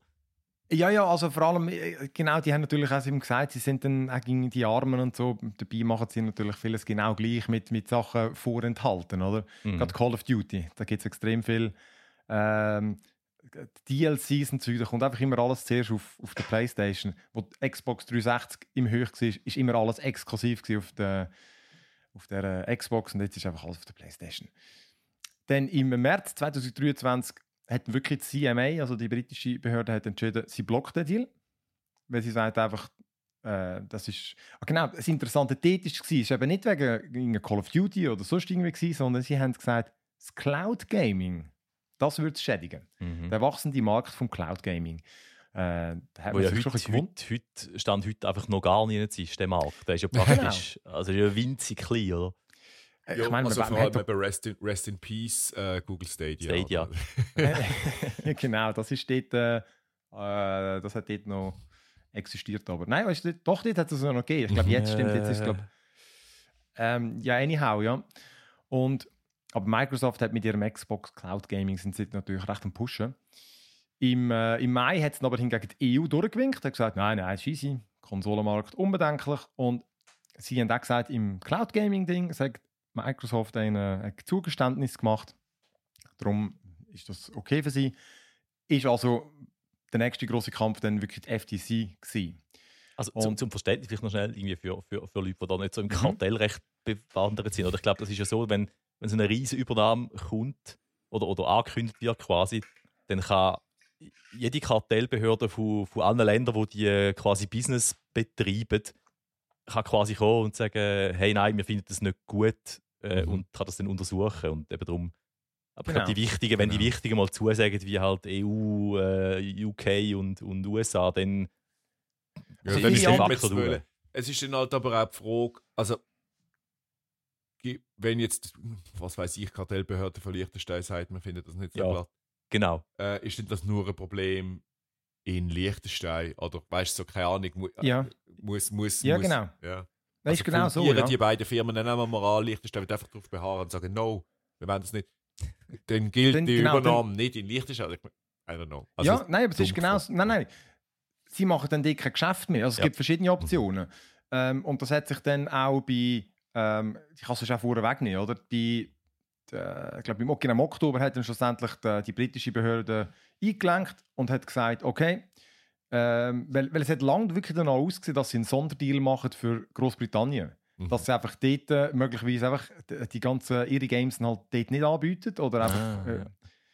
und, und, aber eben, dann würde natürlich vieles würden, äh, durch die Lappen gehen. Und das bei so einem Land wie Liechtenstein wäre es dann halt einfach so, gut, gibt es ab bei euch kein Game Pass und all das Zeugs mehr. Oder du machst wirklich so, du, du bist einfach in dem Land nicht präsent, weil wenn die Behörde dort sagt, das ist rechtswidrig, dann kannst du dort nicht äh, kannst Geschäft machen, oder? Dann kannst du das Zeugs nicht Okay. anbieten. Und genau, aber der, der entscheidende Deal dort, wo dann eben auch ich muss gleich, gleich noch kurz äh, das mit der FTC sagen, weil die haben auch geklagt natürlich.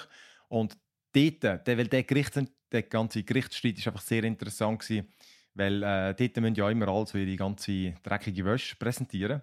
Und es sind halt mega viele Details rausgekommen über Microsoft, über Sony und was die für Deals miteinander haben. Und sozusagen die brisantesten sind gewesen, wie viel Geld Call of Duty schlussendlich generiert. Also das ist so, das ist wirklich kein Wunder, hat man sich so um das gestritten. Äh, dort ist wirklich herausgekommen, dass Call of Duty, ich glaube 2021 sind die Zahlen gewesen, 16 Milliarden Umsatz generiert. Und ähm, In dem einen Jahr. in dem einen Jahr und wenn ich es jetzt sogar richtig habe, nur auf der Playstation. Habe ich jetzt das da richtig?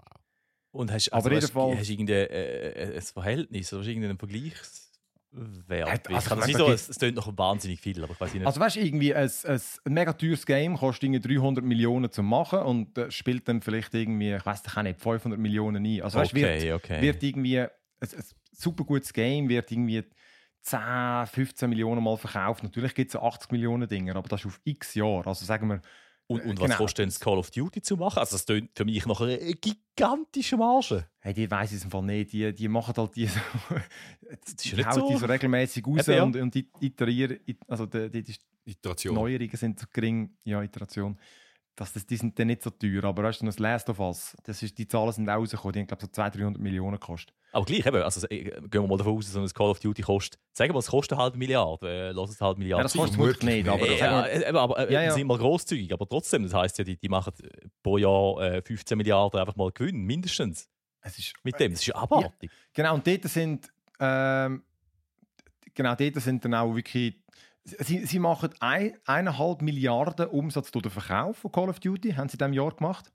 Und bei diesen 16 14 bis 16 Milliarden sind dann wirklich auch noch die Abos und so drin. Weißt du, du musst ja überall noch Abos machen fürs Online-Gaming oder Ah. eben halt äh, die, die ganzen digitalen Käufe. Dort ist dann, glaube ich, einfach wirklich alles drin. Krass, okay. Aber gleich, das ist so ein unvorstellbar großer Betrag.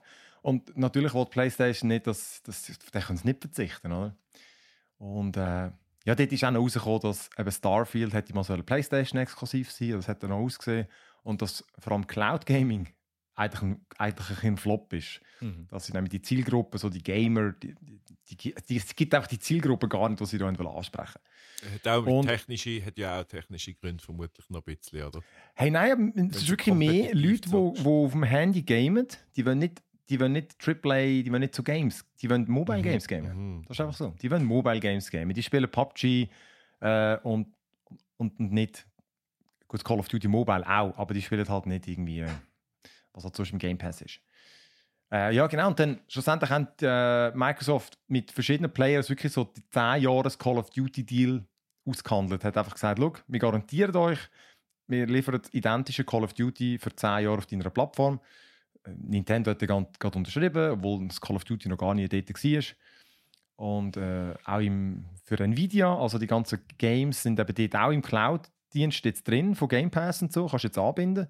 Und das sind all die Zugeständnisse, das haben sie natürlich wirklich gemacht, weil einfach viel Druck ausgeübt worden ist. Und das, also die haben schon etwas erreicht. Auch wenn jetzt der Deal durchgekommen ist, schlussendlich haben sie einige Zugeständnisse müssen machen, was für, die, für, die, für uns Kunden sicher gut ist. Mhm. Ähm, genau, eben, und im Oktober hat dann eben auch die britische, die letzte große Ding hat dazu gesagt. Also eben, weil der, sorry, der Gerichtsding für die FTC, die haben das verloren, der FTC. Das Gericht hat gesagt, nein, sie können das so durchbringen. Der FTC Sie klagt natürlich jetzt das wieder an, wiederum. Genau, genau. Aber- Aber, es, es ist wie Sport, oder? Die haben jetzt Genau, quasi können das- sagen, ja, jetzt machen wir den Deal einfach egal, es ist jetzt äh, Deal- rechtskräftig und tschüss. Mhm. Genau, weil wenn der Deal über den Tisch ist, das ist er jetzt. Jetzt sind sie wieder am Klagen. Das ist halt viel schwieriger, weil der abgeschlossen ist, wie während bevor er abgeschlossen ist. Darum haben die das auch unbedingt vorher machen. Und das letzte Interessante eben ist, der, der, der, das hat Großbritannien, glaube ich, wirklich erwirkt. Und zwar, das ist, dass die, die Rechte für die Cloud, für das Cloud Gaming, oder? Für die, ähm, wenn wenn es die ganzen Microsoft Games jetzt, also die Activision Blizzard Games, Ja. wenn die irgendwo in einem Cloud-Dienst anbieten, eben in ihrem Xbox Cloud Gaming, die Rechte dazu, die verwaltet Ubisoft. Ah ja, genau. Das finde ich speziell als, Sehr als. Konkurrenzunternehmen ganz weird. Eben, das haben sie halt wirklich gemacht, damit ähm, sozusagen, dass sich die Macht, ein bisschen der Einfluss ein bisschen verteilt, oder? Damit nicht Microsoft all die, den Einfluss hat. Weil jetzt Klar. muss Microsoft, wenn sie möchten, ihre eigenen Games in ihrem Online-Dienst haben, müssen sie zu Ubisoft gehen und halt sagen, können wir die haben für Geld. Die hat einfach gesagt, Aber Cloud und- Gaming läuft denen scheißegal. Ubisoft für die Rechte einfach am meisten zahlt. Und wenn ja, Das- an wen? Genau, das habe ich eben auch. Man hat, man hat keine Zahlen herausgefunden. Es ist einfach gestanden, sie, ähm, sie haben auf die Rechte gekauft von, von Microsoft für einen bestimmten Betrag und es gibt dann auch noch pro Game und Nutzung und so, wird halt auch etwas abgedruckt, oder? Also das, aber äh, ich habe nichts herausgefunden, wie, wie viel sie haben müssen für das anblechen. Aber ich nehme an, man hat einfach einen von den größeren Player gesucht und es gibt dann auch nicht mehr so viel. Oder? Ich meine, es könnte Mhm. noch irgendwie EA sein. ja. Oder halt dann wirklich irgendeinen chinesischen. Das hat man vielleicht nicht wollen. Und äh, ja, Ubisoft darf jetzt die 15 Jahre lang verwalten.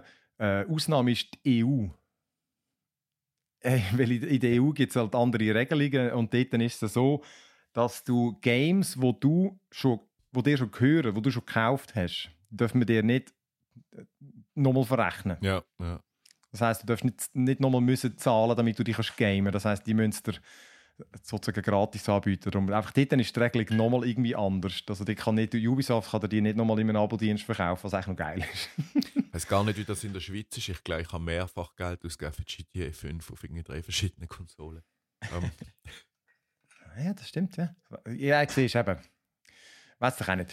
Ja, anyhow, jedenfalls, der Deal ist dann schlussendlich über den Tisch und jetzt gehört das, äh, ja, das Activision Blizzard gehört jetzt Microsoft und äh, die ersten Games werden vermutlich dann schon in den nächsten, ja, ist relativ gleich, werden die sicher im Game Pass sein. Und, und, und wie schätzt du jetzt das ein? Also ist das gut? Für, für uns als Konsumenten? Hey, ich weiß, das ist, auf eine Art, glaube ich, sind so Marktkonsolidierungen immer schlecht für, für den User, weil es sind ja einfach größere Firmen, die kleinere aufkaufen und eben, es gibt weniger einen Konkurrenzkampf, oder? Sie müssen, sie müssen weniger Innovationen bieten. um etwas Gutes zu machen. Oder? Weil jetzt haben sie sich einfach eines der grössten Games einfach gekauft. Und sie müssen nichts dagegen haben. Und sie Wo, wobei nicht, ich jetzt eben für mich so, weißt, so Activision Blizzard die letzten Jahre sich jetzt eh nicht mit Ruhm bekleckert hat. Das ist ist so meine, meine, meine Intuition ist so, ja, es kann eh noch besser werden. Nein, das, genau. Ich sehe das in dem Fall tatsächlich auch so. Ich finde, irgendwie Activision hat auch Blizzard äh, irgendwie recht beutelt, dass die Ja. ähm, immer haben müssen irgendwie äh, so viele Games äh, einfach in einen anderen Rhythmus rausbringen, viel mit kosmetischen Scheißdreck und so, dass die, äh, die Blizzard ist dann einfach auch nicht mehr Blizzard gewesen. Klar, Mhm. man weiß nicht immer, wie viel das von Activision ist, aber man hat, dort, äh, man hat schon gewusst, die haben einen, einen ganz anderen Zeitplan aufgedruckt. Und genau, eben das Call of Duty ja jedes Jahr rauskommt, da ist jetzt eben auch gut möglich, dass, das, dass sie von dem wegkommen. Und ich meine, jetzt gerade das Jahr ist hure verrissen worden, das Call of Duty, weil es halt einfach so ein generischer Abklatsch ist, keine richtige Kampagne und so. Also Und das Matchmaking. kann man das schon. Und, aber du bist immer so ein bisschen, du bist mega abhängig von der von denen, dass die sich gut verhalten, sozusagen. Microsoft hat sich bis jetzt auch für, für die alten Studios, sind ja hure viele Studios gekauft, haben sie es eigentlich auch relativ gut gehandelt und die relativ unabhängig machen lassen. Aber ich meine, das macht es natürlich auch nur, solange das einigermaßen läuft. Und sonst ziehen sie dann da gerade irgendwie, Mhm. äh, nehmen sie es nä- näher an sich an und ja. Aber ich glaube, jetzt einmal ein erstes Ding ist das mm, vermutlich nicht so schlecht. Aber es ist- noch schwierig zu sagen. Aber grundsätzlich ist, ist der Markt einfach noch kleiner geworden, oder? Mhm. Ja, das sind für uns die äh, fünf den grössten Ereignisse in diesem Tech-Jahr. Äh, ja, was haben wir schon irgendwie so ein einen Ausblick? Wir machen dann natürlich dann offiziell im nächsten Jahr mit unseren Prognosen und, und Auswertungen, aber haben das schon so ein bisschen Erwartungen, was, was nächstes für grosse Sachen könnten kommen? 24. Also ich meine, gut, eben KI, das ist klar, das geht natürlich weiter, das haben wir vorher schon gesagt. Äh, auch wenn es vielleicht nicht mehr die ganz, ganz große Revolution äh, ist. Aber da bin ich schon gespannt, wie sich das jetzt. Ich habe das Gefühl, 23 ist so das Jahr, gewesen, wo, wo wieder die theoretischen Möglichkeiten dem gesehen hast, oder? Und, und es hat so ein bisschen angefangen, hat man das integrierte Produkt. Und ich denke, jetzt das nächste Jahr ist dann so das Jahr, wo sich zeigt, okay, was macht man jetzt wirklich damit konkret? Ja. Das wird sicher spannend. In, in meinem Bereich denke ich, also in meinem, ich sage immer in meinem Bereich, so im, im, im Bereich Datenschutz und auch so ein bisschen Marktregulierung und so wird sich, glaube ich, recht viel tun, weil im März kommt der Digital Markets Act, beziehungsweise tritt er in Kraft, Digital Services Act. Äh, Führt jetzt ein bisschen zu weit, um äh, genau erklären, was der macht, aber dort ist die Idee, das ist äh, das EU-Gesetz, dort ist die Idee, dass eben keine von diesen grossen Player allzu mächtig werden. Also denen wird eine Gatekeeper-Rolle zugewiesen. Und die werden dann auch angewiesen, gewisse Kerndienste, die sie haben, einfach mit, ihrer, mit ihren Konkurrenten zu teilen. Also was man zum Beispiel mit großer Wahrscheinlichkeit kann davon ausgehen ist, dass man äh, Meta dazu anhalten wird, dass sie in WhatsApp, also in der App selber, ähm, Chat-Services von anderen Anbietern Mhm. müssten zulassen. Ob die denn das wollen, don't know, wahrscheinlich eher nicht datenschutztechnisch, aber sie müssten. Oder? Ja, ich bin auch, das, ich finde das ehrlich gesagt nämlich auch spannend, dass mit den ganzen Messenger, dass du eben, stell dir vor, du könntest einfach problemlos miteinander schreiben und äh, dann, dann wäre es so scheißegal, wer, wer, wer, wer nutzt. Klar, eben, Ich, ich glaube, das kommt ja auf irgendeine andere, auf die eine oder andere Art. Ich glaube, genau weil die EU da so viel Druck macht, Ja. oder iMessage, wo ja dann auch RCS unterstützt Genau. im äh, Frühling, irgendwann, glaube ich, oder? Im Frühling, wobei es dort natürlich dann auch noch davon abhängig ist, ob dann die entsprechenden Phone-Provider das auch unterstützen. Ja. Uh, ich sehe da schon Potenzial für wilde Prognosen. Ganz viel. Für Also unsere ähm, erste Folge dann im Januar, wo wir dann auch noch unsere Prognosen auswerten. Aber genau zuerst hören ihr Neues über äh, die besten Filme und Serien reden in der nächsten Folge und dann in der übernächsten Folge, die letzte vom Jahr, reden wir noch über die besten Games vom Jahr. Und mit dem verabschiede ich mich und äh, sage euch, Samuel und Flo, danke vielmals fürs Mitmachen und euch allen vielen Dank fürs Zuschauen. Tschüssli miteinander. Ciao, miteinander. Alle.